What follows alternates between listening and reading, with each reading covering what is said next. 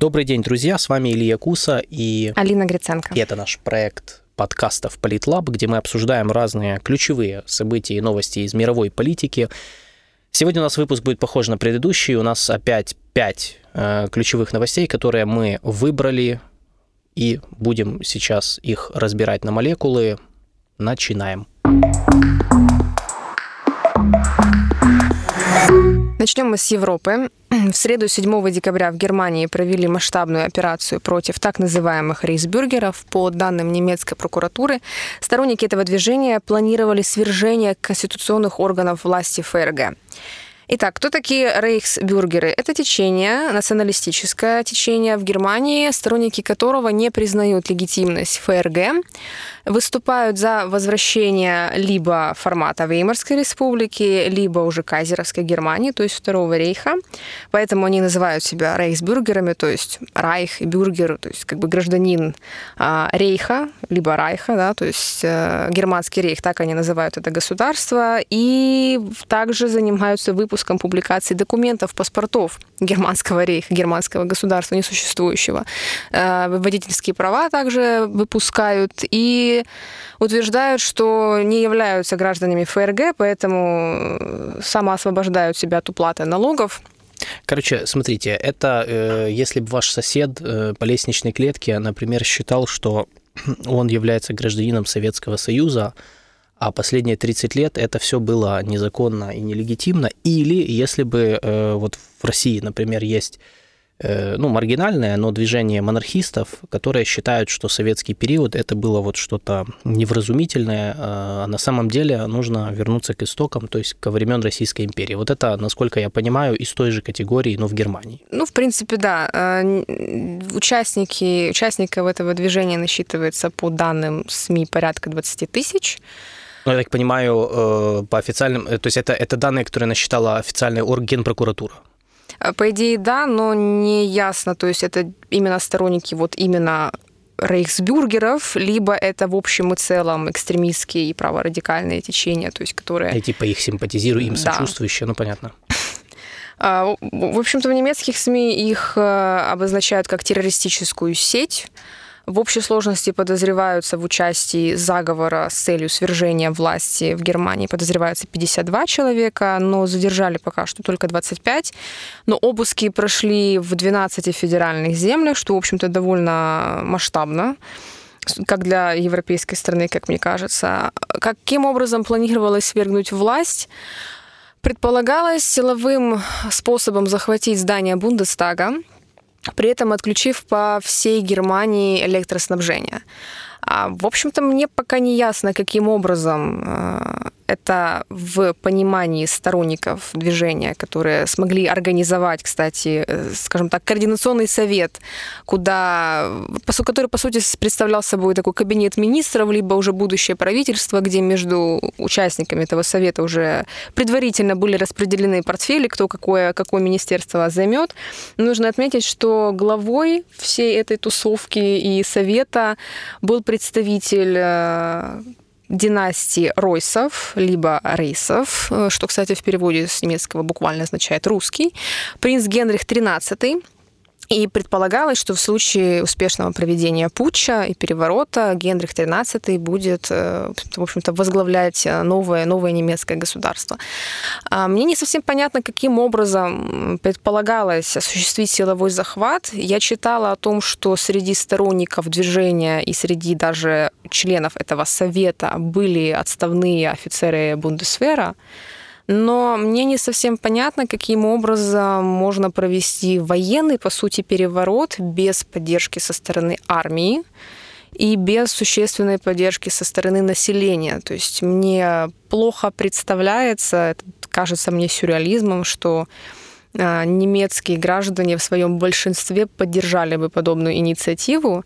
А если в случае отказа общественности принимать новый вариант государственного образования, в таком случае необходима поддержка армии. Но и тут нельзя сказать, что у рейхсбюргеров была какая-то существенная поддержка со стороны Бундесвера, поэтому мне не представляется... Ты мыслишь рационально, но мы же имеем дело с группой людей, которая имеют своеобразные взгляды, ну, мягко выражаясь, да, то есть это люди, которые верят в теории заговора. То есть это такой, это аналог, это немецкий аналог американского движения QAnon, по сути, да, то есть, ну, это движение, которое, среди сторонников которого очень много вот всяких поклонников, там, всяких теорий заговора, там, они выступают с очень таких странных позиций, вот как в Штатах, там, типа, что про всяких рептилоидов, которые руководят миром, вот это все, в принципе, вот в Германии мы говорим о таких людях, националистах, то есть это идейные, убежденные люди, ну, то есть мы исходим из того, что речь идет все-таки о людях, которые хотели это все сделать не ради там денег, скорее всего, ну, мы предполагаем, потому что в немецкой прессе вообще мало информации о задержанных конкретно, если я правильно, потому что я не нашел много вот именно материалы о том, кто эти люди, то есть упоминали только вот фамилию Генриха, ну, 13-го, да, как он себя называет. Нескольких отставных офицеров, но без фамилий только вот, и просто вот их имена и какие-то краткие сфотки из биографии. Кстати, надо отметить, что отставные офицеры, которые упоминались в немецких СМИ как сторонники рейхсбюргеров, уже успели себя проявить и во время антиковидных протестов. Это люди, которые даже использовали Telegram, который, в общем-то, не популярен в Западной Европе, но считается инструментом для вот таких вот распространение информации среди таких, по сути, маргинализированных групп. В общем-то, и вот один из этих отставных офицеров перед, собственно, этой всей большой спецоперацией в своем телеграм-канале предупреждал, скажем так, и грозился о том, что нынешнее нелегитимное, скажем так, правительство ожидает второй Нюрнберг. Ну да, да. Поэтому, в общем-то, довольно... На самом деле, вообще вот эта тема, почему среди... Я могу объяснить, почему среди силовиков это, как бы, интересный момент. На самом же деле рост правых настроений в Германии, ну, это не что-то такое необычное. То есть этот тренд наблюдается уже достаточно давно. Более того, вообще сами по себе правые, даже я бы сказал, как правоэкстремистские организации в Германии всегда существовали. То есть с момента окончания Второй мировой, вот даже неонацистские движения, они вот уже в 1946 году, сразу после Второй мировой, было, например, основано первое неонацистское движение в Германии, партия, которая там даже пыталась принимать участие в выборах. И вплоть до сегодняшнего дня они существуют. Последнее время много начали говорить о росте правых настроений именно среди силовых структур, потому что, ну, во-первых, большая часть служащих в армии, в полиции, то есть в силах безопасности, это все-таки этнические немцы. Это первое, это очень важно. То есть это далеко не мультикультурная среда. Второе, мы должны не забывать, что в Германии пик, ну как, по их данным, по данным немецких СМИ, пик правых настроений пришелся на особенно период после 14-15 годов, когда был так называемый миграционный кризис, то есть когда 1 миллион беженцев из Африки и Ближнего Востока приехали в Германию, их приняло правительство, это, ну, как бы вызвало реакцию, скажем так, со стороны немцев, тех немцев, которые особенно из сельских провинций, то есть более консервативных, многие из которых служат, собственно, в этих силовых структурах, потому что они посчитали, что наплыв такого количества беженцев – это угроза их, как они утверждают, национальной идентичности, культуры, там, языку, ну и так далее. И дальше как бы понятно. То есть поэтому вот я даже нашел интересную статистику, что вот в одном лишь 2020 году контрразведка немецкая расследовала 843 дела, связанных с правым экстремизмом в Бундесвере, то есть в вооруженных силах Германии. То есть это только в вооруженных силах Германии. И самое интересное, что 60% из этих дел касались молодых военных, то есть людей до 35 лет. То есть мы видим, что... Причем самое интересное, что тогда под следствие попали даже бойцы элитного немецкого подразделения КСК, то есть это... команду «Специалькрафте», так как бы по-немецки, извините за мой немецкий, он, конечно, у меня не лучший, ну, какой есть. Поэтому, то есть мы видим, что эта тема, она на слуху уже реально много лет, и правые настроения как раз отмечаются, зафиксированы не просто вот в немецком обществе, а именно среди силовиков, и это вот с этим очень активно пытаются бороться немецкие власти. И, в принципе, то, что сейчас вот произошло, вот эта новость, которую мы сейчас разбираем, в каком-то смысле можно сказать, что она не должна удивлять. Ну, в плане, если вот человек отслеживал эту тенденцию, то, ну, в общем-то, ну да, рано или поздно немецкие власти должны были бы столкнуться с такой вот уже реальной угрозой. Ну, мы не знаем, насколько там действительно все настолько масштабно, драматично, но, по крайней мере, да, это действительно... То есть вот то, что именно силовиков бывших привлекали к такому делу, оно не должно удивлять, поскольку именно среди этой категории населения отмечался рост правых, правоэкстремистских, националистических настроений. У рейхсбюргеров у них было, получается, два крыла. Политическое, условно говоря, гражданское и военное крыло. Это те самые вот бывшие представители Бундесвера, которые должны были заниматься силовым захватом, в первую очередь, Бундестага. Но вот я могу себе представить военный переворот в Мьянме, да, как это произошло, что вот реальный, настоящий генерал, который, Мин Аун Хлайн, который имеет реальную власть над Тамадо, над армией, и вот, собственно, по его приказу и произошел захват власти. Но вот как бы это происходило бы на практике в Германии, мне пока это очень-очень слабо представляется. Это вообще странная история, потому что, насколько я поняла, из немецких СМИ они вышли на этот совет, на представителей этого совета и узнали о заговоре, я имею в виду немецкие власти, узнали о заговоре абсолютно случайно. То есть они отслеживали само как бы функционирование движения, но при этом вот на ключевых людей, задействованных в этой подготовке заговора, они вышли абсолютно случайно. И там такая была очень странная новость в немецких СМИ о том, что мероприятия, во-первых, планировались как минимум с прошлой осени, с ноября 2021 года, и они планировали осуществить захват этой осенью, но по каким-то неизвестным причинам отложили, собственно, свои планы, даже планировали осуществить такой экскурсионный визит в Бундестаг для как бы разведки помещения, скажем так, но по каким-то причинам отложили свои планы. Это выглядит довольно странно. В общем-то, я надеюсь, что в какое-то ближайшее время можно будет получить чуть больше информации о деталях, скажем так, этого неудавшегося путча.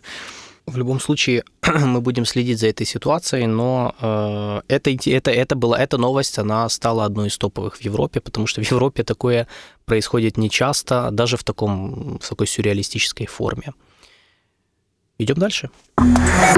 Вторая тема касается потолка цен на российскую нефть. Это тоже одна из ключевых тем этой недели. 5 декабря вступило в силу решение Европейского Союза и Большой Семерки, и Соединенных Штатов. То есть оно было согласовано между всеми вот странами, которые мы часто называем коллективный Запад.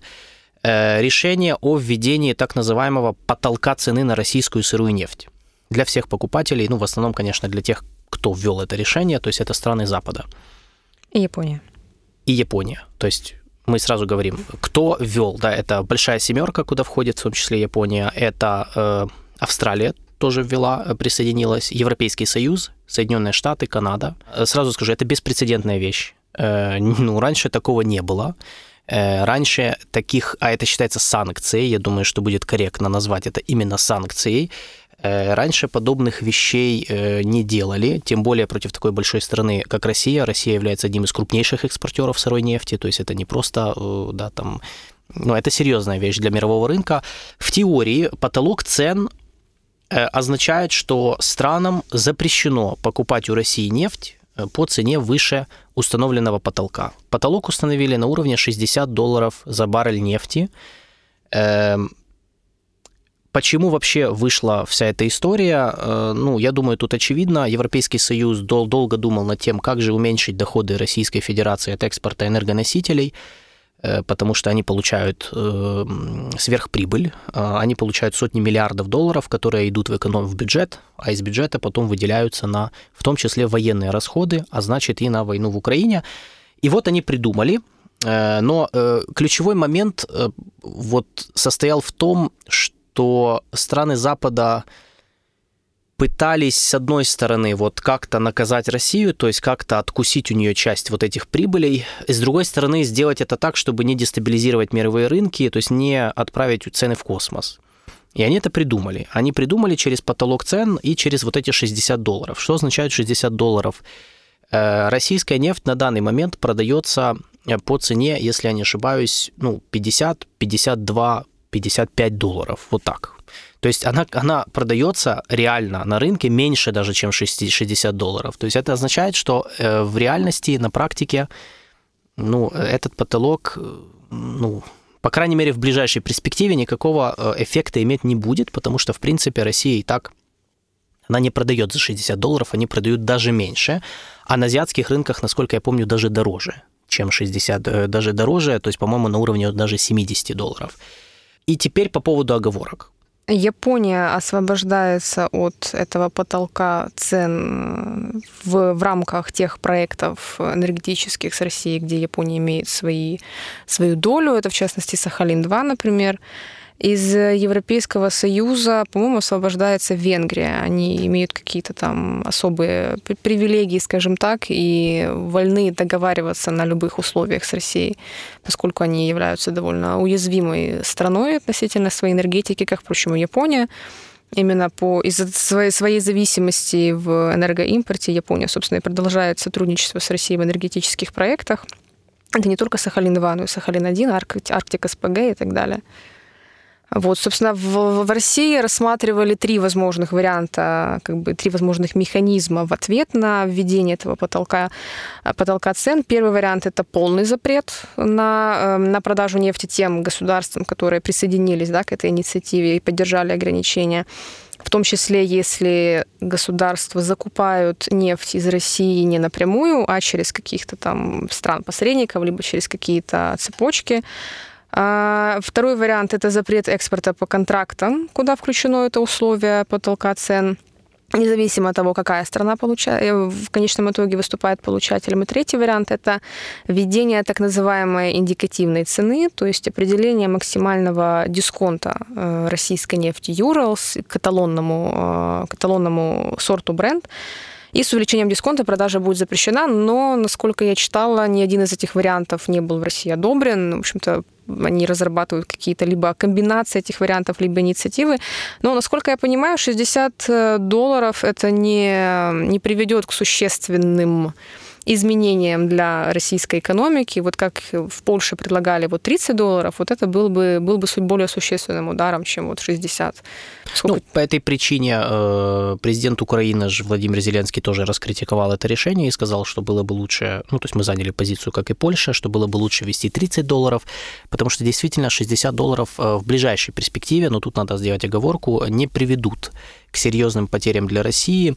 Но есть версия, а я именно говорю, что это версия, потому что ее на официальном уровне не высказывали только в публикациях и колонках в европейских о том, что на самом деле, ну, сторонники вот этого решения пишут, что на самом деле речь не о том, чтобы сейчас вот сиюминутно отсечь Россию от экспорта нефти, потому что все понимают, что в таком случае мировые рынки будут дестабилизированы, никому не будет хорошо от этого. А скорее речь идет о том, чтобы установить некую планку, типа 60 долларов, а потом ее понижать со временем. Потому что в решении же ЕС было сказано, что они будут каждые там несколько месяцев пересматривать этот потолок в зависимости от ситуации на рынке. Мы не знаем, когда будет этот пересмотр, то есть каких-то фиксированных дат они не определяли, поэтому мы понятия не имеем, когда они соберутся и будут ли вообще собираться в следующем году его пересматривать. Но теоретически они могут начать понижать его со временем. Плюс, я думаю, еще есть один аргумент, но вот мне он кажется уже более, ну, скажем так, логичным, рациональным, по крайней мере, с экономической точки зрения. На азиатских рынках Россия же торгует выше 60, и потолок цен может побудить страны Азии просить у России еще большую скидку. Ну, потому что им это выгодно. То есть раз потолок 60 долларов, они как бы к нему не присоединяются, там Индия, Китай и остальные страны, но при этом они могут, аргументируя этим, ну, говорить, давайте, ну, раз такое дело, так продавайте не по 70, а по 50. И это, в принципе, в среднесрочной перспективе ударит по части доходов России от экспорта нефти. Ну, Россия, в принципе, некуда будет деться. Она и так переориентировала уже значительно весь свой экспорт энергоресурсов на Азию, в первую очередь, конечно, на Индию, Китай. Тут еще и Пакистан выразил желание закупать нефть по дисконту. Поэтому, в общем-то, будут соглашаться, наверное, на те условия, которые будут выдвигать азиатские государства. Скорее всего. Ну, на самом деле, вот если смотреть на российский энергоэкспорт, вот в прошлом году половина российского энергоэкспорта приходилась именно на ЕС, поэтому логично было такое решение именно от ЕС. В этом году, согласно данным Европейского центра исследований энергетики и чистоты воздуха, ну, такой я нашел источник, они в реальном времени подсчитывают, сколько РФ поставила энергоносители и, соответственно, заработала. Ну, так вот они решили сделать. По их данным, по их подсчетам, в этом году с начала вторжения в Украину Россия уже заработала более 100 миллиардов евро на экспорте нефти, газа и угля. Я думаю, цифра может быть даже выше, на самом деле, учитывая пик цен. В июне же цены были больше $100, да, это сейчас они там 80, в районе 80. Причем, самое интересное, 52% экспорта у России остается нефть, 44% газ и менее 3% уголь. Это в Европу. От угля, как известно, в начале, еще в марте, начали отказываться страны. Вот уголь как раз очень серьезно, резко сократили. Польша была одним из крупнейших же покупателей. Они отказались в одностороннем порядке. Но по газу и нефти пока, ну, получается, Россия остается одним из крупнейших поставщиков этих энергоносителей в Европу. И по, опять же, статистике, крупнейшими покупателями российских энергоносителей в этом году уже, то есть до сих пор являются Нидерланды, Болгария, Германия, Италия и Польша. Даже так. То есть можно сказать, что война, она не сильно поменяла баланс доходов и экспорта России в энергетическом плане. То есть по состоянию на октябрь, например, они экспортировали 7,7 миллионов баррелей нефти в день, согласно, это данные Международного энергетического агентства. Это на 400 тысяч баррелей меньше, чем до войны. Просто чтобы, ну, сравнить. То есть серьезно их позиции не пошатнулись. По этой причине в ЕС начали задумываться, как это поменять. И вот отсюда родилось вот это решение про потолок цен. Но надо сказать, что, конечно, за этот год упал экспорт России в Европу, именно в Европу. То есть в целом их экспорт меньше на 400 тысяч всего, но в Европу действительно упал на 1,5 миллиона баррелей нефти, они меньше поставляют в Европу. Но, опять же, это тоже не критично, поскольку вот сейчас у них 3,5 миллиона баррелей нефти уходит в ЕС, раньше было 5, то есть 1,5 миллиона ушли. Куда они ушли? Индия и Китай в основном. Ну, КНР, Индия, азиатские рынки забрали себе, в принципе. То есть пока России есть куда девать нефть, она ее будет продавать. И потолок цен, он как бы это вот одно из таких решений, которое, ну, то есть, с одной стороны, Западу надо было какое-то решение принять, чтобы как минимум показать, что они готовы вводить санкции в энергетическом секторе, потому что весь же год шли переговоры об этом, но страны очень с большим скрипом принимали вообще все эти решения, очень не хотели вводить энергетические санкции. И как мы видим по вот этому решению, это компромиссное решение. Оно, естественно, учитывает интересы многих стран. И здесь мы упоминали, собственно, вот эти все оговорки, так сказать. И надо еще кое-что добавить. Вместе с потолком цен 5 декабря в этот же день вступила в силу еще одна санкция – запрет на морские перевозки российской нефти. И третья еще есть санкция, ну, то есть потолок цен, запрет на морские перевозки и, ну, правда, с февраля 2023 года будет запрещен импорт странами ЕС нефтепродуктов. Угу. То есть это уже касается бензина, дизеля, авиатоплива. Вот эта санкция, она уже будет болезненной для России, потому что в отличие от сырой нефти, нефтепродукты, то есть это переработанная нефть, и ее девать некуда. Потому что, ну, в Китае и Индии есть свои нефтеперерабатывающие заводы, то есть они берут нефть, ее перерабатывают, им не нужны нефтепродукты, собственно, у них они сами их делают. И вот здесь у России может возникнуть проблема. С другой стороны, и это одно из ключевых вопросов вот этой темы, что будет делать Европа, потому что на сегодняшний день Европейский Союз до сих пор приблизительно на 50-60% зависим от поставок российского дизеля. То есть, получается, до февраля у них есть время каким-то образом, ну, вот как-то ну вот что-то с этим сделать, так, чтобы и себя не подставить слишком сильно под удар. Я думаю, что мы уже в феврале узнаем, что, собственно, они придумали. На данный момент они закупают дизель, то есть они для того, чтобы он у них был. В самой Европе сказали, вот когда объявляли о санкциях 5 декабря, что они будут покупать российскую нефть, цитирую, из других источников, но не уточнили, откуда именно. То есть речь, скорее всего, идет о Ближнем Востоке или Соединенных Штатах. Но никто не говорит, о каких объемах и ценах идет речь, конечно же. Еще несколько оговорок к тому, что ты говорила про Японию и Венгрию. Запреты ЕС не касаются трубопроводной нефти. Угу. То есть российская нефть может поставляться дальше по нефтепроводу, например, «Дружба». Угу. А по нефтепроводу «Дружба», я напомню, нефть получают Венгрия, Чехия, Словакия, которая продолжит ее получать. И от санкций освободили Болгарию до 2024 года. Они выбили себе такие вот, попросили, потому что у них слишком большая зависимость, и, в общем, все плохо. Поэтому у нас, по сути, три ключевых вопроса, я бы сказал. Первое, как страны ЕС будут покупать нефть, если не в России, где? И по какой цене? И как быстро они смогут переориентироваться? Я думаю, мы узнаем в следующем году. Второй вопрос, как отреагирует Россия? Мы не знаем пока что, как они отреагируют. В общем, было много. Я читал, министр энергетики России Александр Новак говорил, что что для них потолок цен ничего не значит, они будут продавать ее по рыночной цене тем, кто будет покупать. Правда, потом быстро появилась вот эта идея ввести минимальную цену. То есть, я где-то прочитал в одном из, по-моему, это было в одном из телеграм-каналов, ну, смешно так написали, что Россия ответит дном на потолок. Вот. В общем, интересно. И третий вопрос, как отреагируют рынки и ключевое третьи страны.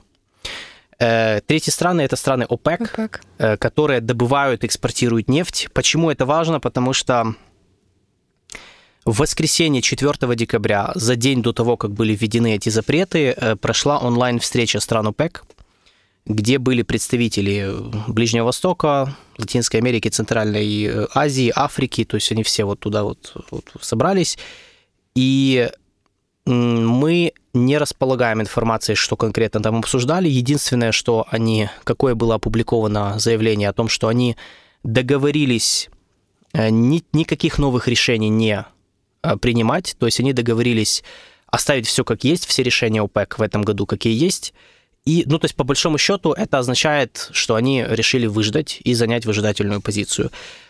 Почему важна позиция третьих стран? Потому что, с одной стороны, потолок цен на российскую нефть, безусловно, выгоден таким странам, как Китай и Индия, которые покупают эту нефть, потому что, ну, чем ниже цена, тем лучше, собственно. С другой стороны, другие страны, Саудовская Аравия, Объединенные Арабские Эмираты, Нигерия, там, Венесуэла, ну, в общем, все страны, которые добывают и экспортируют нефть, они не спешат поддерживать эту инициативу, потому что они бы не хотели, ну, здесь есть политический момент, они считают, что такая инициатива может быть, если будет успешной, мегауспешной, то она станет прецедентом, и ее могут потом использовать снова в будущем, ну, вот, например, против них самих.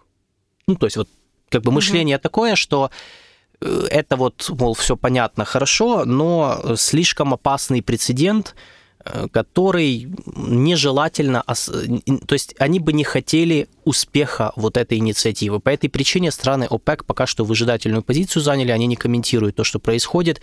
Неформально они к этому относятся достаточно негативно. Идем дальше.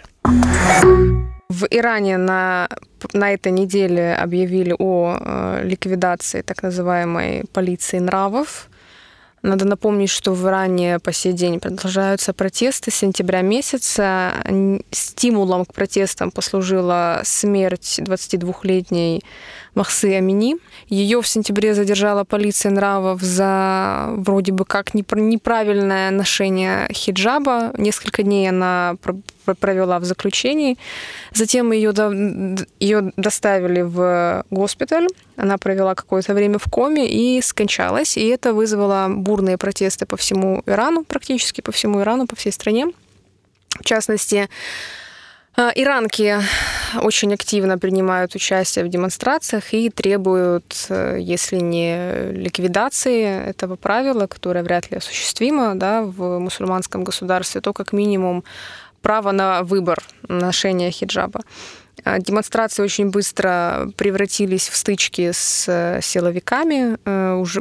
Уже по состоянию на сегодняшний день уже порядка 500, по-моему, погибших в результате этих протестов.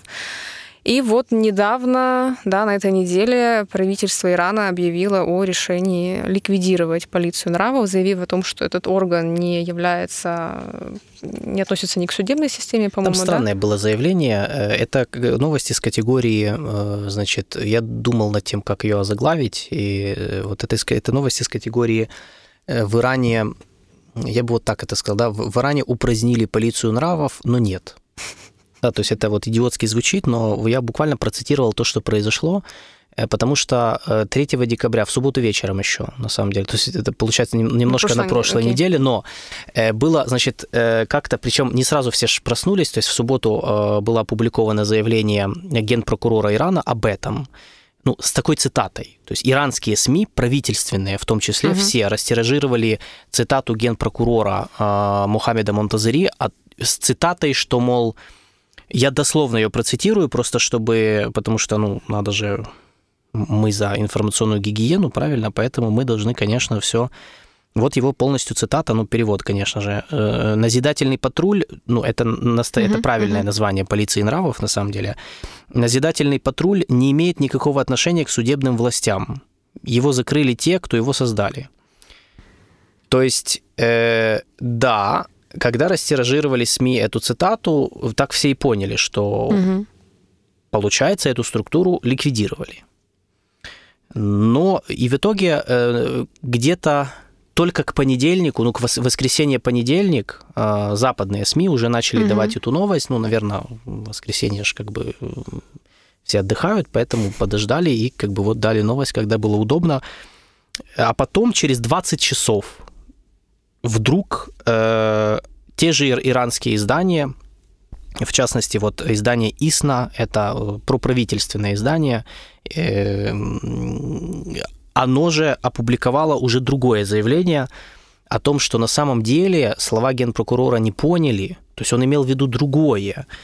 То что есть, он имел в виду тогда? Вот они не написали, то есть очень была скудная новость в таком стиле, что как бы нет... Они не написали опровержение, что вот полиция существует еще. Более того, иранские журналисты, которые в Иране, они пытались дозвониться до полиции Тегерана, узнать, потому что эта структура, назидательный патруль, является частью МВД, ну, частично она под эгидой МВД. Они пытались дозвониться до полиции Тегерана, узнать, собственно, упразднили или не упразднили. И им комментариев никто не дал, никто не отозвался. И получилось так, что... Как бы дали опровержение, но без деталей. И вот до сих пор формально, вот уже прошло сколько времени, никто не ответил на вопрос, а что, собственно, произошло. То есть, де-факто мы имеем дело с ситуацией, когда вроде как официальное лицо сказало одно, потом они включили заднюю, но не до конца. Вот такая вот... То есть мы еще не знаем, ликвидировали полицию нравов? Никто не знает. Окей. Сами иранские журналисты не знают, и это, конечно, очень... Это очень интересная ситуация, но я скажу вот вам, дорогие слушатели, вот те, кто с нами, понимаете, Иран интересная страна, и, к сожалению, коммуникация там вот официальных структур... Вот, тоже интересная. Она тоже интересная, но она устроена своеобразным. То есть вот на самом деле меня вообще ничего не удивило. Это вот то, как всегда все происходит. То есть у них неэффективные способы коммуникации. В Иране очень сложная политическая система. Я не буду сейчас в это вдаваться. Мы, может быть, когда-нибудь запишем отдельный разговор про это. Она очень сложная, то есть там куча параллельных структур. Бывают куча ситуаций, когда дублируются функции одних органов другими. И я когда-то говорил, у меня был один эфир, где, собственно, был спор про Иран, и я говорил о том, что Иран – это политическая система, которая очень конкурентна. То есть там куча элитных групп, которые могут иметь очень разные мнения. И вот, собственно, то, что произошло, на мой взгляд... Это борьба между элитами. Одни, которые выступают за то, чтобы пойти на уступки общественности и вроде бы как ликвидировать патруль с тем, чтобы сгладить негативные настроения людей, а другие, наоборот, все-таки выступают. Ну, здесь есть две версии. Вот в иранских СМИ началась очень большая дискуссия. У нас, кстати, мало кто знает, что в иранских СМИ бывают дискуссии очень серьезные, реально. Там есть в газетах есть консервативные издания, есть более умеренные, и вот они между собой. Так вот, у них началась дискуссия по этому поводу. И есть две версии. То есть первая версия, что это заявление было закинуто как зондирование почвы, то есть посмотреть, какая будет реакция. А вторая версия – это то, что где-то на одном уровне было принято решение все-таки убрать эту полицию морали, так называемую, потому что, действительно токсичная структура, из-за которой начались протесты, это как бы самое очевидное решение, которое уже перезрело. А потом где-то на другом уровне это решение решили отменить. И получилась вот такая странная ситуация, но так как коммуникация между разными структурами не налажена нормально, вот получилось такой какой-то вакуум информационный, который, собственно, вот мы заполняем сейчас, додумывая, что, собственно, произошло. Я вообще, когда прочитала новости о ликвидации этого назидательного патруля, я в какой-то степени ожидала, наверное, нечто похожего, потому что за всеми... Надо сказать, что протесты для Ирана — это не что-то выдающееся из ряда вон выходящее, они там происходят регулярно, и, в принципе, по... куда менее серьезным поводом, там, в 19-м, по-моему, году были протесты из-за того, что выросли цены на яйца, то есть, и надо отметить, что вот по моим наблюдениям, власти зачастую шли на какие-то уступки общественности, шли на какой-то диалог, поэтому я ожидала того, что, в общем-то, в Иране власти нечто подобное по типу ликвидации этой полиции нравов сделают. Поэтому я предполагала, что, в общем-то, какой-то диалог с общественностью произойдет, какая-то видимая уступка. Понятно, что они не смогут отменить, или не смогут, наоборот, внедрить добровольное ношение хиджаба, но вот ликвидация подобной структуры... Мне казалось вполне логичным решением ситуации. В предыдущие разы, когда были протесты, была при власти другая администрация, Хасана Рухани, то есть это администрация более умеренная, это те, которых называют либералы, все-таки политики, которые... Кстати, при Рухани же тот же назидательный патруль, его практически не было на улицах, то есть они очень пассивные были. Они опять появились, опять начали ходить проверять дресс-код. Вот после прошлогодних выборов, когда к власти пришел уже консервативный президент Ибрагим Раиси, то есть сейчас же администрация консервативная, поэтому это одна из причин, на мой взгляд, почему сложно идет диалог, и вообще, им вообще сложно принимать решения об уступках, потому что Иран, как и многие подобные страны, и вообще на Востоке, как бы считается, что уступка – это слабость, и ключевой вопрос, когда обсуждаются уступки, это как сделать уступку, но при этом не продемонстрировать слабость. Потому что... Не потерять лицо. Не потерять лицо, это если, Китай и Азия, это туда уже, а здесь как бы не скорее не о потере лица, а так, что как сделать уступку так, чтобы люди не... решили, что это слабость, и не начали еще больше требовать. Поэтому то есть это все показывает растерянность, на самом деле, элит. Но я должен сказать, в дополнение к этой новости про якобы, то есть легенду об упразднении полиции нравов, это все. На самом деле было несколько комментариев на официальном уровне, которые свидетельствуют о том, что в Иране начались дискуссии о том, чтобы изменить все-таки закон об обязательном ношении хиджаба. Через 2 дня после новости об упразднении полиции морали, так называемой, пока все пытались выяснить, что это было, появляется заявление 2 депутатов парламента. Один Хусейн Джалали, который предложил блокировать банковские счета девушек, которые неправильно носят хиджаб. Да, я читала об этом, Опять же, никто не знает, заявление это можно ли считать... Да, сразу я должен сказать, это заявление это не решение парламента, то есть это заявление одного депутата. То есть никто ничего не принял, никаких законов принято не было. Это его как бы мнение, что надо делать. Тем более он является сторонником жесткой линии. Это тоже нужно иметь в виду. Критики, естественно, начали разгонять это заявление, утверждая, что власти как бы никаких уступок делать не будут. Связано ли это заявление с новостью об упразднении полиции морали, неясно. Но было и другой комментарий. 5 декабря другой депутат парламента Низамуддин Мусави заявил дословно следующее. Администрация президента и парламент считают, что надо услышать требования протестующих и найти правильный путь решения проблем, вызвавших протесты. Откуда он знает, как считают администрация президента и парламента? То есть был ли он уполномочен это говорить или нет, не ясно, но опровержений никаких не поступало, его никто там не критиковал, то есть вот это как бы такое другое заявление из того же парламента. Ну и 6 декабря, это уже в дополнение ко всей вот этой стране, то есть чтобы еще больше запутать людей, 6 декабря верховный лидер Ирана Аятолла Али Хаменеи выступал на Высшем Совете культурной революции, такой есть орган, который призван централизовать власть в вопросах культурных и социальных норм. Ну, по факту это не всегда получается. Но вот он выступал на этом заседании, и он призвал к, цитирую, это то, что попало в заголовку, к революционным изменениям культурной системы в Иране. Звучит эпично, звучит так, как будто сейчас вот завтра они возьмут и как перепишут все, но я, конечно же... Отменят хиджабы. И отменят все. Отменят все исламские нормы. Ну, по крайней мере, так это на самом деле подавали оппозиционные СМИ и западные СМИ. Ну, я же, конечно, зашел почитать, собственно, само-то заявление.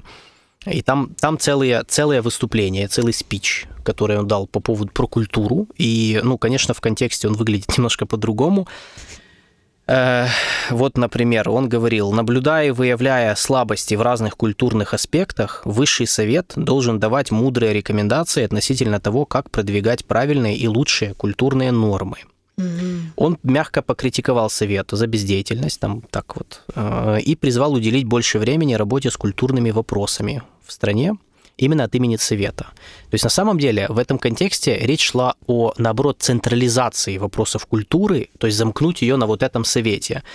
Он упомянул неправительственные организации и организации гражданского общества, то есть НГОшки. Он как бы их так косвенно похвалил, что вот смотрите, как они действуют хорошо, вот мы тоже должны, мы должны их направлять. Мы должны играть, то есть Совет должен играть, государство должно играть центральную роль в этом. И, по словам Хаменеи, исламская революция, по его мнению, изменила мышление иранцев, перевела его из состояния подчинения Западу в противодействие Западу. Ну, это, в принципе, давняя такая риторика. Что это все нам говорит? Это можно интерпретировать по-разному. То есть это можно интерпретировать как такое скрытое послание, что давайте от имени вот этой вот необязательной структуры Высшего Совета пойдем на уступки, какие-то нормы пересмотрим, действительно.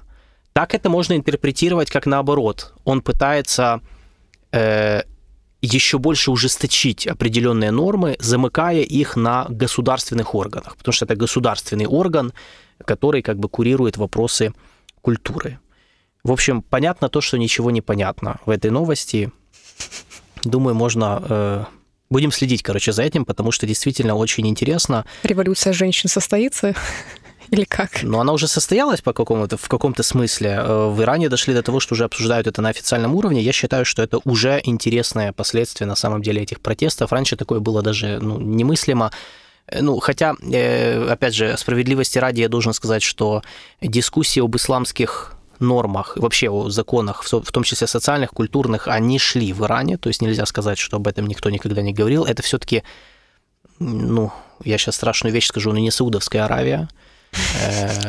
Ну, похожие системы, да, но на самом деле в Иране ну, то есть в Иране... Они более свободные, либеральные, чем в странах залива. Они раньше к этому пришли де-факто, но не на официальном уровне. Саудовская Аравия сейчас уже перегнала Иран формально. Ну, то есть они вот на уровне законов уже начали ослаблять эти нормы, в Иране нет.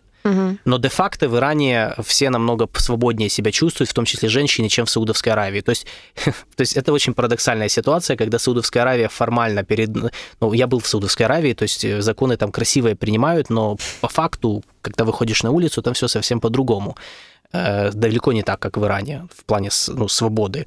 Безусловно, Ирану есть еще куда стремиться, то есть там есть что делать, что пересматривать. Очень много законов архаичных абсолютно, в том числе вот этот сам назидательный патруль, это уже и справедливо его полагают таким, ну, уже рудиментом, на самом деле, прошлой эпохи. Ну, в общем, будем следить за этой новостью. Иран – интересная тема. А пока мы идем дальше. Председатель КНР Си Цзиньпин прибыл с официальным визитом в Саудовскую Аравию. Он планирует провести... во-первых, это государственный визит в Эр-Рияд. Во-вторых, там планируется саммит Китая и организации стран залива. За 5-7 дней до этого визита в Китае МИД КНР выдал стратегию развития взаимоотношений между Китаем и арабскими государствами. Она была издана на китайском языке. Меня удивляет акцент на цивилизационности, скажем так. То есть даже в Твиттере представители Министерства иностранных дел выложили, не огромное, но значительное количество постов о буквально средневековых связях между Китаем и странами залива. Серьезно подготовили. Да? В общем-то, акцент на цивилизационности, это то, чем Китай, во-первых, гордится, тем, что это древняя цивилизация, насчитывающая тысячелетия. Одна из немногих древних цивилизаций, которым удалось дожить, скажем так, функционировать в наше время. Вот этот акцент на этих древних связях, он мне показался довольно интересным.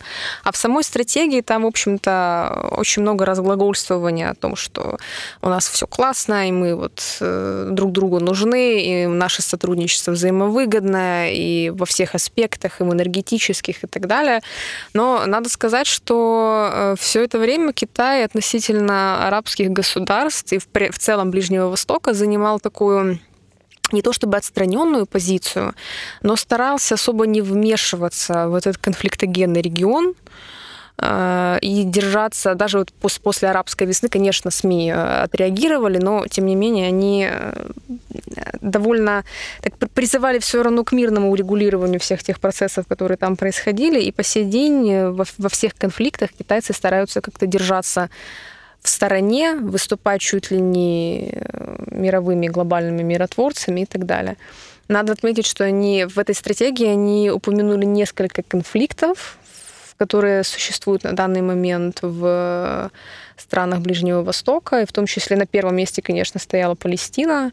Большинство стран на официальном уровне, они формально поддерживают права палестинских арабов, потому что там нет противоречий с общими принципами прав человека и так далее. Потому что действительно, с точки зрения международного права, Израиль осуществляет оккупацию, да, и права палестинцев там нарушаются. То есть поэтому большинство стран формально поддерживают мирное урегулирование, права палестинцев, но де-факто это может быть рай. То есть все де-факто делают как хотят. То есть бывают ситуации, когда тот же ЕС, например, они же открыто критикуют Израиль за отношение к Палестине, но при этом это не мешает процветанию торгово-экономических и других связей с Израилем, инвестиций в Израиль, в том числе в те территории, которые с точки зрения международного права считаются оккупированными, да, там, где стоят незаконные поселения.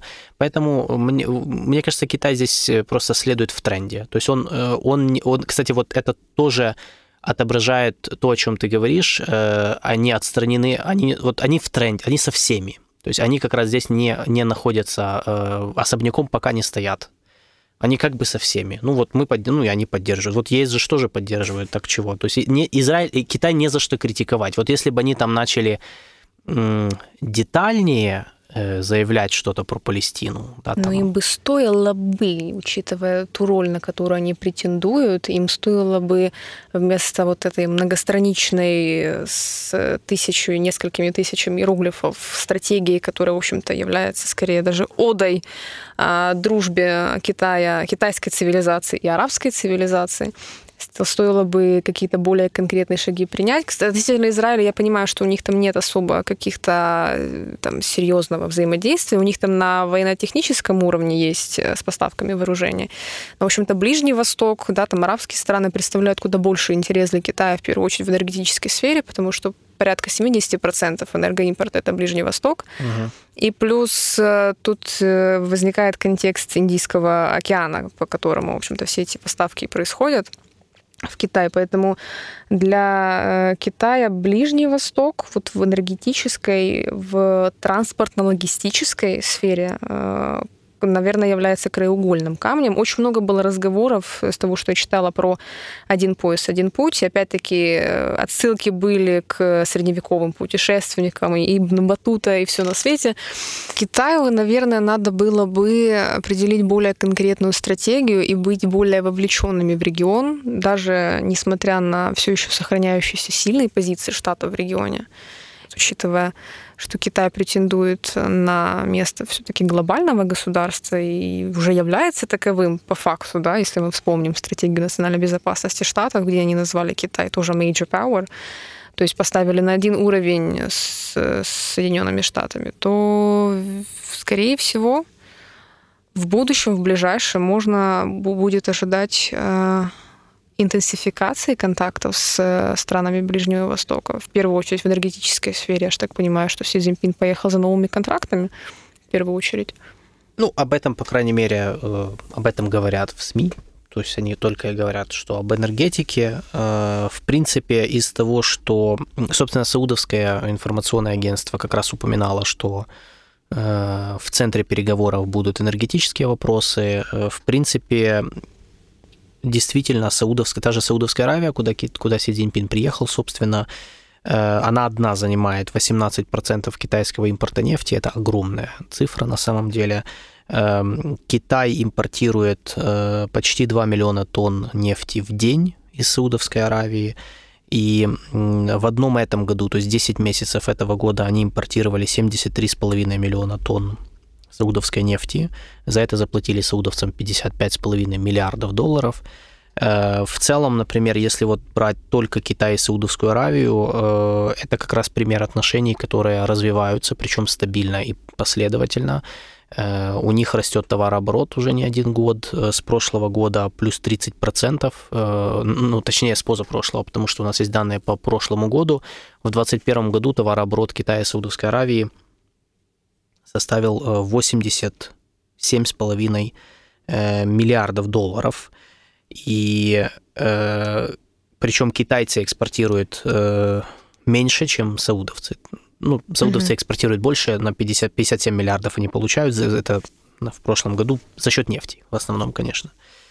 И не только это, не только энергетика, я бы сказал, среди других тем, которые Си Цзиньпин будет обсуждает в Саудовской Аравии, еще будет обсуждать, потому что в программу же его визита входит, кроме Саудовской Аравии, еще два саммита. Один саммит со странами залива, то есть это вот аравийские монархии залива, 6 стран, и второй саммит более расширенный уже с арабскими странами в целом региона, то есть там и Ирак, и Иордания, и все остальные, то есть которые не являются частью, ну, то есть не аравийские монархии залива, но не только они. И вот кроме энергетики, скорее всего, речь пойдет о участии китайских компаний в различных инфраструктурных проектах или мегапроектах на территории, ну, Саудовской Аравии прежде всего. Я напомню, что несколько лет назад в Саудовской Аравии приняли такой документ, который называется Vision 2030, то есть «Визия 2030», или «Видение 2030». Это стратегический документ, который, по сути, стал основой вот этой политики Саудовской Аравии, политики их молодого принца, наследного Мухаммеда бин Сальмана, который решил таким образом диверсифицировать экономику, то есть уйти от критической зависимости от экспорта нефти и начать вкладывать в туризм, в логистику, в переработку, в транспорт, ну, то есть в альтернативные источники энергии. Короче говоря, строить кучу заводов-пароходов на своей территории, чтобы чтобы таким образом, с одной стороны, уменьшить зависимость от нефти, потому что она критическая, а с другой стороны, усилить глобальный имидж Саудовской Аравии как такой продвинутой, технологически развитой страны. И китайские инвестиции здесь, конечно, играют ключевую роль, потому что Китай одно из государств, которое может дать денег много. То есть если смотреть, например, и саудовско-китайские отношения в этом плане уже развиты. То есть у них уже есть база. Если брать, например, ту же энергетику, саудовская энергетическая компания Saudi Aramco, это, собственно, их монополист и гигант, они имеют соглашение о переработке нефти с половиной китайских энергокомпаний. В 2022 году Saudi Aramco обязались вложить 10 миллиардов долларов в постройку нового нефтеперерабатывающего завода на северо-востоке Китая. Это на сегодняшний день является крупнейшей инвестицией вообще в Китае, в принципе, то есть единоразовой инвестицией. Завод будет построен, кстати, в 2024 году, ну, дай бог, как говорится, да, там, иншаллах, он будет построен в 2024 году, как оно будет, мы не знаем. Кстати, интересно, что Saudi Aramco также владеет пакетом 25% акций у них в китайской нефтехимической компании Refining and Petrochemical Corp. в провинции Фуцзянь. Угу. Провинция Фуцзянь у нас известная, да, конечно, выходцами некоторых, да, политической элиты. Людей, которые сейчас при власти. Да. А китайская компания Sinopec владеет 37% саудовской компании Янбу Арамко. Это отделение Арамко, но в порте Янбу. Ну, то есть мы видим, что и саудовские, и китайские компании, они уже владеют разными пакетами акций, ну, не контрольными, но разными пакетами акций. То есть они уже в бизнесе друг друга, уже есть проекты, есть опыт инвестиционных сделок, есть опыт многолетний, кстати, сотрудничества в нефтепереработке, есть налаженные энергетические контакты, и это Китай будет использовать для того, чтобы расширить свое присутствие в Саудовской Аравии на другие территории, в другие сферы. Например, вовлекаясь вот в разные инфраструктурные проекты, куда сейчас Саудовская Аравия всех приглашает, там, в строительство туристических комплексов, например, в строительство своего так называемого города будущего. Да, Лайн. Да, или Неом. Да, Неом, да. Вот Неом, это ж... Очень классный проект, мне понравился. Офигенный проект. Если кто-то не знает, это проект, город, который будет иметь, ну, форму линии, по сути, да, там несколько километров, чистый, зеленый, экологичный город, даже со своим метро. И роботами. Да, и там основой этого города, да, проекта является концепция 15-минутного города, то есть что вы в границах, в пределах 15 минут можете добраться до любой точки города. Несмотря на то, что город будет не как бы традиционной такой вот формой, а будет иметь форму линии. В общем-то, и посмотрите в интернете, как это выглядит, это довольно впечатляюще. Да, и стоит, конечно, недешево, $500 миллиардов. Я думаю, что китайцы заинтересовались такими футуристическими проектами и обязательно примут участие в этом. В общем, как вы видите, сотрудничество Саудовской Аравии и Китая, оно в основном сосредоточено, ну и обе стороны именно это подчеркивают, что это вот торговля, экономика, инвестиции, никакой политики, никакой геополитики. И интересно отметить, что и Эр-Рияд, и Пекин старательно подчеркивают именно это, что...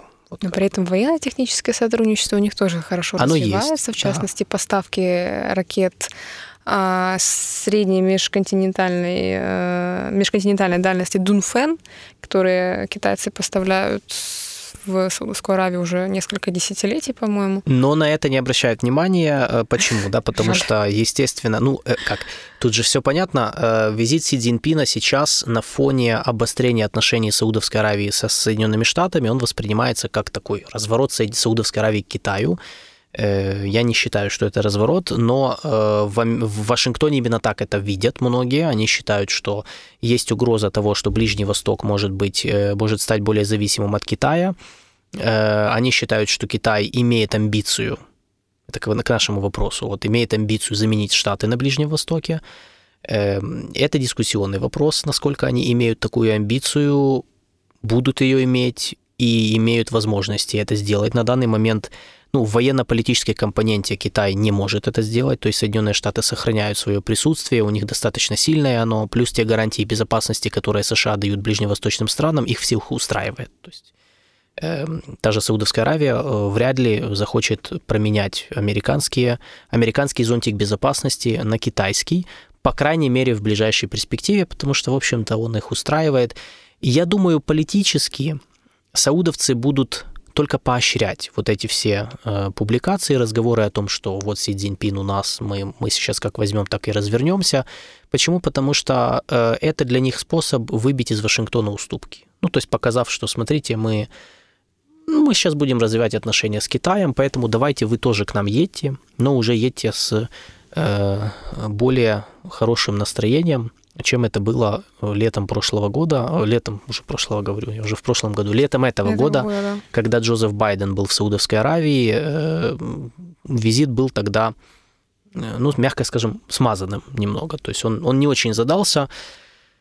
Поэтому вот... Надо сказать, что имидж Китая, наверное, политический имидж менее токсично воспринимается на Ближнем Востоке, да, с учетом того, что нет бэкграунда с внешними интервенциями на Ближнем Востоке. Да, Китай, во-первых, действительно, он не имеет имиджа империалистической силы, там, бывшей метрополии, там, да, как европейские страны, как частично США, поскольку у него нет истории прямого вмешательства в разные дела местных стран. Плюс, конечно же, что привлекает ближневосточные страны в Китае, то, что Пекин не сопровождает свое сотрудничество разными дополнительными требованиями в области прав человека, там, демократического управления, ценностей, там, и так, демократизации и так далее. То есть, и это всех устраивает, это очень комфортно многим странам, потому что нету вот этого слоя отдельного, которую там нужно даже... Да, то есть, конечно, я бы не сказал, что для ближневосточных стран, особенно для аравийских монархий, это там какая-то критическая проблема, они там даже ритуально могут это все... Эти все тем не менее, наверное, раздражает так или иначе. Да, на общественном уровне и на уровне отдельно элит бывает это раздражает. Ну, собственно, возьмем ту же Саудовскую Аравию. Почему визит Джозефа Байдена летом этого года был смазанным? Потому, именно из-за вот темы прав человека, потому что Байден... Убийство Хашогги, да? Да, Байден захотел поднять тему убийства Джамаля Хашогги, в организации которого обвиняют принца Мухаммеда, и он на встрече с принцем, как он сказал, он поднимал эту тему, а это же такая, ну, ключевая, это ключевой вопрос, который и ключевой раздражитель в саудовско-американских отношениях, потому что американское общество требует от Байдена жесткости, и чтобы он поднимал этот вопрос, а интересы США диктуют, что этот вопрос не надо поднимать, потому что Саудовская Аравия нам нужна как союзник. Федеральный суд отклонил иск к принцу, как раз, по-моему, на этой неделе. Да, но это другая тема, я думаю, что... тем не менее. Да, то есть, как мы видим, возобладали интересы все равно в Соединенных Штатах, действительно, принца Мухаммеда никто не привлекает к уголовной ответственности, хотя иски против него подавались. Ну, я думаю, что наивно было полагать, что его привлекут, учитывая, что он все-таки де-факто лидер государства, и, естественно, ни в какой суд в Вирджинии, ну, как бы его не... он не приедет, да, и не будет там защищать свою честь. Но, тем не менее, да, это разговор, это дискуссия, это дилемма об интересах и ценностях, которой в Китае нет. И поэтому Китай для Ближнего Востока вот воспринимается как такой альтернативный партнер, который очень удобный. Ну, по крайней мере, на данный момент. То есть, если у Китая когда-нибудь появятся амбиции заменить Штаты в полноценном понимании этого слова, я думаю, это уже будет совершенно другой разговор с местными странами.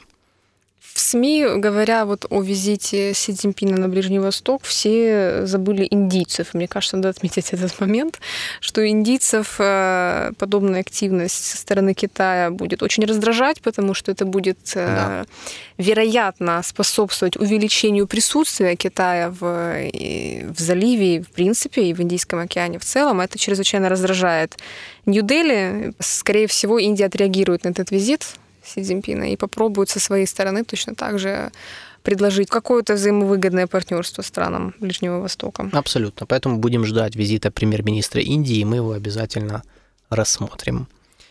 Ну что, к последней новости. Политический кризис в Перу. Конгресс Перу, наконец-то, я бы сказала, объявил президенту Педро Кастильо импичмент. Это, по-моему, произошло с третьей или с четвертой попытки. С третьей попытки, да. Это уже было предпринято, эта инициатива неоднократно, но... Давай расскажем сначала, чтобы, да, вы поняли, потому что мы сами, честно говоря, не ожидали. Вчера буквально появилась эта новость, и мы срочно, собственно, ее добавили. Мы не планировали об этом говорить. Вчера это 7 декабря. Вчера это 7 декабря, да, правильно. Президент Перу Педро Кастильо 7 декабря решил распустить парламент. Поскольку предполагалось все-таки проведение процедуры импичмента, но он решил нанести превентивный удар и распустить парламент, его, чтобы ему не объявили импичмент. С этим никто не согласился. Естественно, все-таки оппозиционно настроенные фухимористы, силы в парламенте составляют большинство. Фухимористы — это сторонники Кейко Фухимори. Кейко Фухимори является лидером правой консервативной партии Перу, которая находится в оппозиции действующему президенту. Да, все-таки импичмент был оглашен. По данным СМИ, самого уже бывшего президента вместе с семьей полиция задержала в здании мэрии столицы города Лимы. В 15:00 по местному времени вице-президент Дина Булуарте стала временным президентом страны. Ну, в общем-то, к этому событию дело шло давно. Следует отметить, что Педро Кастильо стал президентом в начале прошлого года, да, насколько я помню. В середине даже, получается, там были выборы, были в апреле. Да. Да, в апреле. Ну, не в середине, ну да, в первой половине 2021 года. Там пока он сформировал правительство, ну, то есть он побыл президентом, ну, чуть больше года. Ну. Чуть больше, да. За это время, кстати, сменилось 4 премьер-министра, 5. 5 кабминов. Не, было 5 перестановок, но 4 премьер-министра. Да. 4, вот это была 5-я, Бетти Чавес, она была 5-я. Согласен. Да, то есть за 1,5 года перестановок было неоднократно происходили перестановки. Буквально 25 ноября присягу принял новый премьер-министр, точнее приняла Бетти Чавес Чино. Она прежде занимала должность министра труда, но, в общем-то, разгромную критику получала, будучи на этой должности, от Конгресса, и, тем не менее... Надо отметить, что причиной, это уже 24 ноября, это уже была вторая попытка Анибала Торреса оставить пост премьера, и со второго раза у него это получилось. В общем-то, он поставил, уходя в отставку, он поставил на рассмотрение Конгресса вопрос о доверии состава Кабмина, но, собственно, эта просьба не получила своего одобрения. Политический кризис в Перу длится с 2016 года. За последние 6 лет в стране сменилось 5 президентов. 4 из них были обвинены в коррупции. В общем-то, это стандартная ситуация для Латинской Америки. Было несколько крупных коррупционных скандалов. Последний, так называемый «Вакуна-гейт», касался бывшего президента Мануэля Вискари, которого обвинили в привилегиях при получении вакцины от коронавируса. Якобы он получил доступ к вакцине раньше обычных рядовых перуанцев, скажем так. Корень политического кризиса состоит в конфронтации между законодательной ветвью власти, между Конгрессом и исполнительной ветвью власти. Ну, в более широком смысле я бы сказал, что корень проблемы в том, что Перу... разделенная страна в идеологическом плане. Ну, грубо говоря, половина людей поддерживают левых, половина правых, что показали... Ну, это так, грубо говоря. На самом деле, многие люди не знают, кого поддерживать. То есть, если вот брать даже последние выборы, когда президентом стал Педро Кастильо, он же там же 2 тура было. В первом туре он набрал 18%. Было 18 кандидатов, 18% он набрал, и... потом одержал победу во втором туре. То есть на самом деле результат не ошеломительный. И тогда отмечали во время выборов местные журналисты, что на самом деле многие избиратели считали, что они выбирали из 2 зол меньшее. То в этих выборах вторым кандидатом, соперником Кастильо была уже упомянутая Кейко Фухимори. Да, и чтобы вы понимали, в чем проблема, ну, Педро Кастильо, он является левым политиком, он бывший учитель. Ну, не политик, он учитель. Он не занимался политиком до выборов этих президентских. Да, то есть он стал известен в стране благодаря страйкам, которые он возглавил, в частности. Кстати, он учитель начальной школы. Мне кажется, важно отметить этот факт. В 2017 году в стране происходили страйки учителей. Учителя выступали за повышение оплаты труда. И, собственно, Педро Кастильо был одним из лидеров этих протестов. И таким образом и стал известным в стране. И он себя называл первым бедным президентом. Даже открестился от зарплаты президента, объявил, что он будет, в общем-то, жить на свою прежнюю зарплату учителя. Ну, короче, слуга народа по-перуански победил, и, в принципе, я бы сказал, что в этом был его секрет успеха, да, то, что он был внесистемным кандидатом, то есть человек с улицы. Он сам откровенно признавался, что он не имеет политического опыта, он не во всем разбирается, и он этого не стеснялся, и это во многом нравилось людям. Но, тем не менее, нужно понимать, что его считали человеком с радикально такими левопопулистскими взглядами, а его соперница Кейко Фухимори тоже неоднозначно имеет репутацию в Перу. Это, кстати, был ее 3-й раз, когда она баллотировалась в президенты. Ей не везет просто хронически, она каждый раз пролетает. Она является системной, очень системным политиком. Она давно в перуанской политике, но проблема ее состоит в том, что их партию консервативную обвиняют в таких автократических замашках. Она сама является дочерью... бывшего президента Альберто Фухимори. Бывшего президента Перу, да, Альберто Фухимори, которого в свое время отстранили. Который сейчас отбывает срок...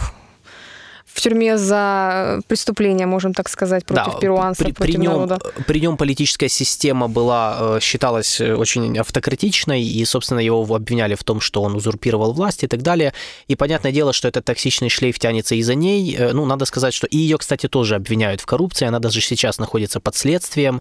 Брат сидит тоже в тюрьме за коррупцию. Брат сидит в тюрьме. Да. Ну, то есть вы понимаете, что... Латинская Америка, да. В Латинской Америке, да, не стоит удивляться, это очень частая история, когда разные высокопоставленные политики в разное время могли обвиняться в коррупции, сидеть в тюрьме, потом опять возвращаться в политику. То есть, ну, такой, перефразируя фразу из известного фильма, да, вот они в принципе, их жизненный цикл, он выглядит так. Победил на выборах, порулил в тюрьму, да, там, победил, порулил в тюрьму. Потом из тюрьмы опять на выборы. Опять на выборы. Вот Бразилии, что, да. Бразилия недавняя, да, то есть президент Да Силва, который победил, он же сидел в тюрьме за коррупцию, потом вышел, сейчас опять стал президентом. Оllanta Humala, бывший президент Перу, который комментировал задержание, он приветствовал задержание Педро Кастильо, он тоже обвинялся в коррупции, и по-моему, кто-то из его членов семьи тоже сидел в тюрьме за это. То есть это хроническая проблема Латинской Америки, и которой в последнее время очень много внимания, то есть люди стали все больше возмущаться, и поэтому вот мы наблюдаем не только в Перу, во многих странах вот подобные вещи, когда вот такая чехарда президентов, потому что каждый раз, когда любой президент, как только, ну, а на многих можно что-то, все что угодно найти, то есть оказывается замазан в коррупции, все, на нем это как бы клеймо, и этим пользуются политические оппоненты, а я повторюсь, Перу еще очень разделенная страна, где очень сильный уровень поляризации политической. То есть вот эта борьба, она прям, ну, очень такая принципиальная между правыми и левыми. Ну, кстати, характерно для всей Латинской Америки. Вот как по последним выборам даже в той же Бразилии. Вот во втором туре выборов в Перу Кастильо набрал 51% голосов, Фухимори 49,8%. И вот похожие цифры буквально вот в каждой стране. Вот были выборы в Бразилии, там похожие результаты. То есть там какой-то 1-1,5% разницы был между Де Силва и Болсонару. До этого в Чили были президентские выборы, в Колумбии были президентские выборы, и там точно такая же вот незначительная буквально разница в итогах. То есть там несколько тысяч голосов разница в итоге получается. Ну, почему так? Я думаю, мы на этот вопрос позже ответим в отдельном подкасте, потому что здесь можно говорить часами про это, почему так происходит. Возвращаясь к Педро Кастильо, собственно, ключевой вопрос, а почему так произошло? Что случилось и почему, собственно, третий импичмент произошел все-таки? Ну, я думаю, что надо напомнить, что, как, собственно, ты уже сказала, у него было 5 правительств за, ну, получается, чуть больше года. То есть его правление было хаотичным с точки зрения госуправления и сменяемости премьеров.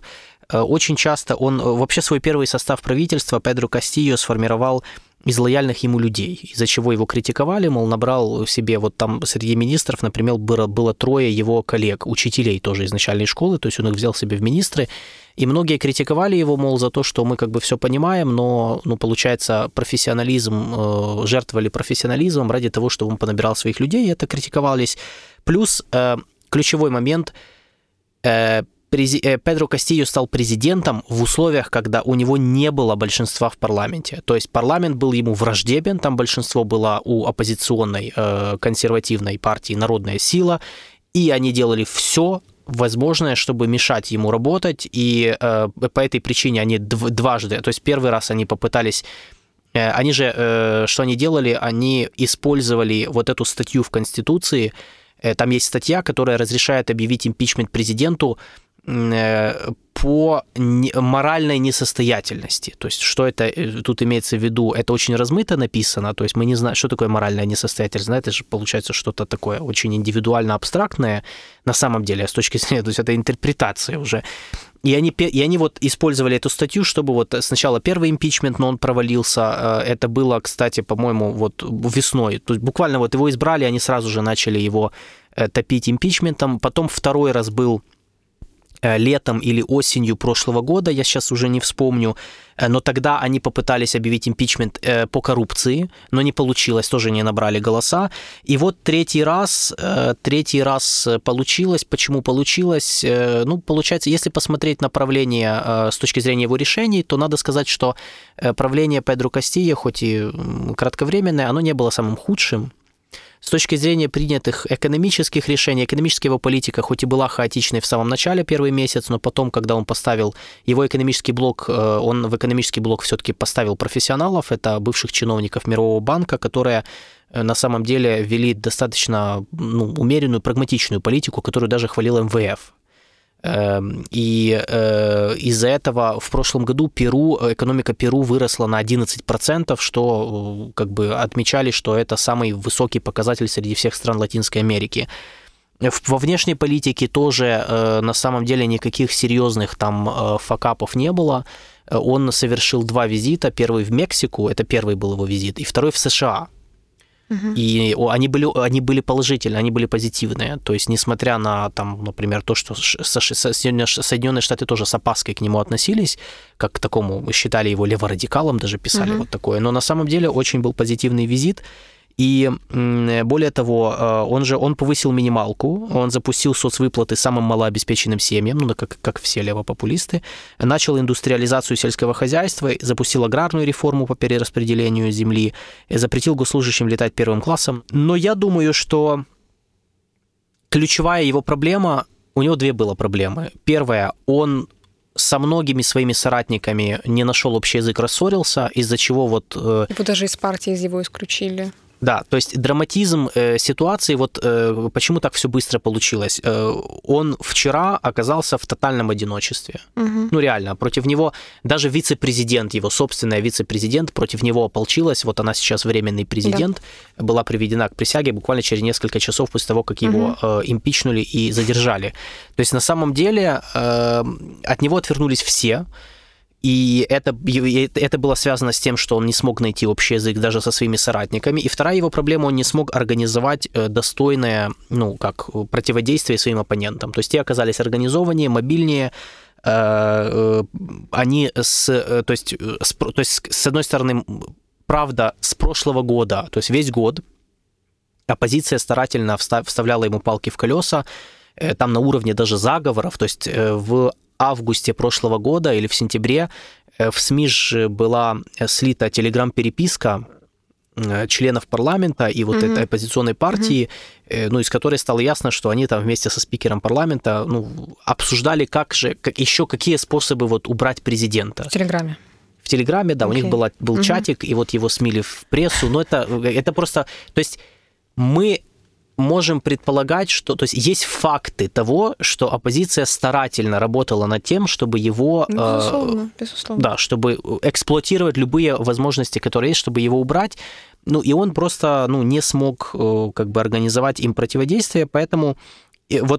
видимо, вот эта его попытка распустить парламент неконституционная, естественно. Почему против него все отвернулись тоже, это был... И почему ни одна страна его не поддержала, потому что это было уже слишком откровенно, уже такая резкое решение. Это было запоздалое решение, и, кроме того, это был отчаянный шаг его. То есть он уже понял, что, скорее всего, импичмент наберет голоса, и решил вот таким образом, а вдруг получится, но его не поддержал ни Конституционный суд, ни армия, ни полиция.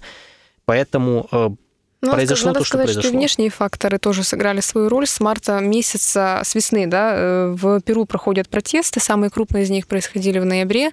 В частности, протесты были мотивированными ростом цен, инфляцией, дефицитом энергоресурсов. То есть все то, что наблюдается, на самом деле, повсеместно в Латинской Америке. Это не в последнюю очередь вызвано российско-украинской войной. Но люди, в конце концов, из-за популярной в СМИ, скажем так, истории обвинений Кастильо в его некомпетентности, в том, что он там не способен, не имеет политического опыта и так далее, не способен справиться с существующими кризисами. Вот это все вызвало негативную реакцию общественности, которые в том числе и призывали к отставке Кастильо. Это тоже все сыграло на руку оппозиции, поэтому... Последствия войны в Украине, в общем-то, сыграли злую шутку еще с одним мировым лидером. Да, потому что одна из проблем, с которыми Перу столкнулась в этом году, это и почему цены там пошли, улетели в космос, это из-за роста цен на удобрения. А удобрения – это же экспорт из России и Украины, да, в том числе, и он же был заблокирован первые месяцы, поэтому, да, косвенно война в Украине, да, повлияла на, получается, внутриэкономическую ситуацию в Перу, чем воспользовались политические оппоненты президента Кастильо, и таким образом получилась вот эта вся интересная и драматическая история. Скорее всего, вице-президент останется временным до, наверное, аж 26-го года. Ну, или если не объявят досрочное. Ну, я думаю, что Чавес долго не продержится на своем посту. Сколько она там, 10-12 дней. Я думаю, ей на посту премьера недолго осталось. Ну, возможно, они проведут все-таки какие-то досрочные выборы. Ну, будем смотреть. В любом случае, ситуация интересная. Очень была... И внезапная. Неожиданная. Внезапная, на самом деле. Логичная, но внезапная. Да, но никто не ожидал. Никто не ожидал, что все именно так произойдет. Так быстро. Да, так быстро. Президент, которого называли президентом от бедных, и на которого, на самом деле, многие возлагали большие надежды и следили за тем, получится ли у него, и вот будет ли этот эксперимент удачным, ну, получается, что нет. Он оказался очередным разочарованием. На этом мы заканчиваем. Получился длинный выпуск, но что поделать, такая неделя очень-очень-очень интересная и куча богатая всяких... на события. Да, богатая на события, но мы будем пытаться ужиматься, конечно, в последующие выпуски, если, конечно, будет возможность. А пока что я со всеми прощаюсь. Подписывайтесь на наши платформы, распространяйте наш подкаст всем своим друзьям и знакомым, чтобы все просвещались и тоже знали вместе с нами, переживали за наших героев, наших подкастов. И до новых встреч, до следующей недели. Всем пока. Всем спасибо.